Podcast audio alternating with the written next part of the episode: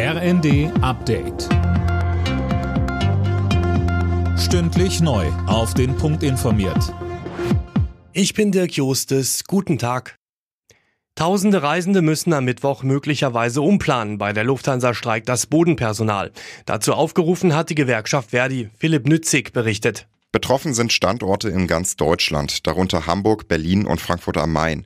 Verdi geht davon aus, dass viele Flüge gestrichen werden müssen und es zu Verspätungen kommt. Die Gewerkschaft fordert für die etwa 20.000 Bodenbeschäftigten der Lufthansa knapp 10 Prozent mehr Geld, mindestens aber 350 Euro monatlich mehr. Der Konzern hatte zuletzt zwar ein Angebot vorgelegt, das lehnte Verdi aber als nicht ausreichend ab. Nächste Woche Mittwoch gehen die Verhandlungen weiter. Die Grünen sind nun doch bereit, die letzten drei Atomkraftwerke in Deutschland länger am Netz zu lassen. Allerdings nur im absoluten Notfall, um Versorgungsengpässe zu verhindern, so Bundestagsvizepräsidentin Göring-Eckardt. Eine generelle Laufzeitverlängerung lehnen die Grünen weiter ab und auch die SPD zeigt sich skeptisch.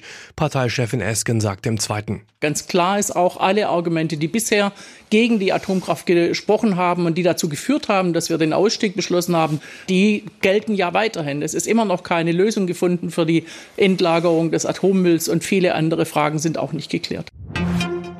Die FDP ist auf die Forderung von Kassenärztechef Gassen eingestiegen, die Corona-Isolationspflichten abzuschaffen.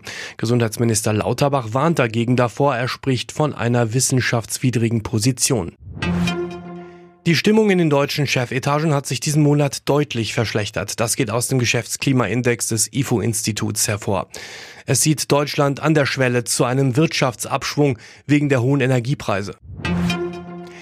Bei der Leichtathletik-WM in den USA hat Waldspringerin Malaika Mihambo die erste Goldmedaille für das deutsche Team geholt. Sie setzte sich mit der Jahresbestleistung von 7,12 Meter durch. Gestern hatte die 4x100 Meter Staffel der Frauen mit Bronze die erste Medaille für Deutschland gewonnen. Alle Nachrichten auf rnd.de